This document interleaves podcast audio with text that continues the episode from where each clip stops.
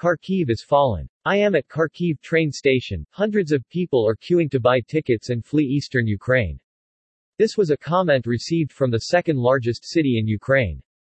Another comment received was that the Russian flag was raised in this Ukrainian city. This could not be independently confirmed. The sun is coming up in Kharkiv. We heard explosions. People are starting to panic. We're heading out. The question is do you stay and get trapped or do you run and face danger on road or bombing?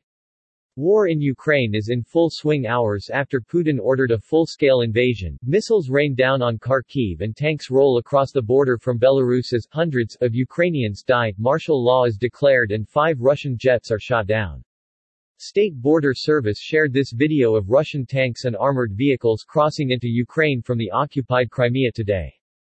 A man was seen next to a body as airstrikes damaged an apartment complex outside of Kharkiv, Ukraine.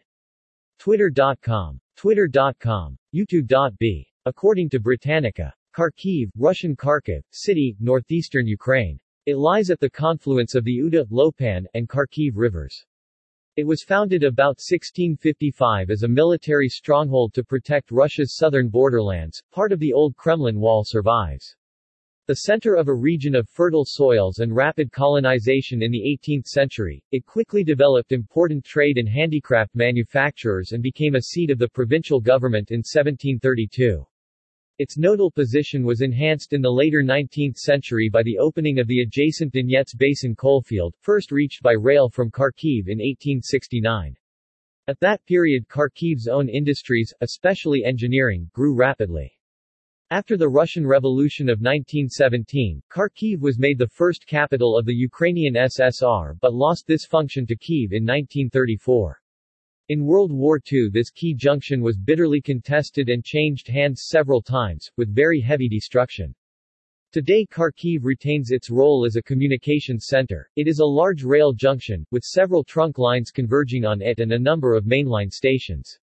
Kharkiv is also a node on the trunk highway system of Ukraine and Russia, with highways to Moscow, to Kiev and western Ukraine, to Zaporizhia and Crimea, and to Rostov-na-Donu and the Caucasus.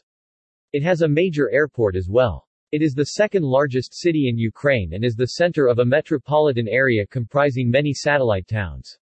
The industrial structure of Kharkiv is headed by engineering. The city's wide range of products has included diesel locomotives, machine tools, mining machinery, tractors, and other agricultural machinery, bicycles, generators, steam turbines, and many electrical items. Light industries have produced foodstuffs and other consumer goods. Much of the power for industry and heating in the city derives from natural gas.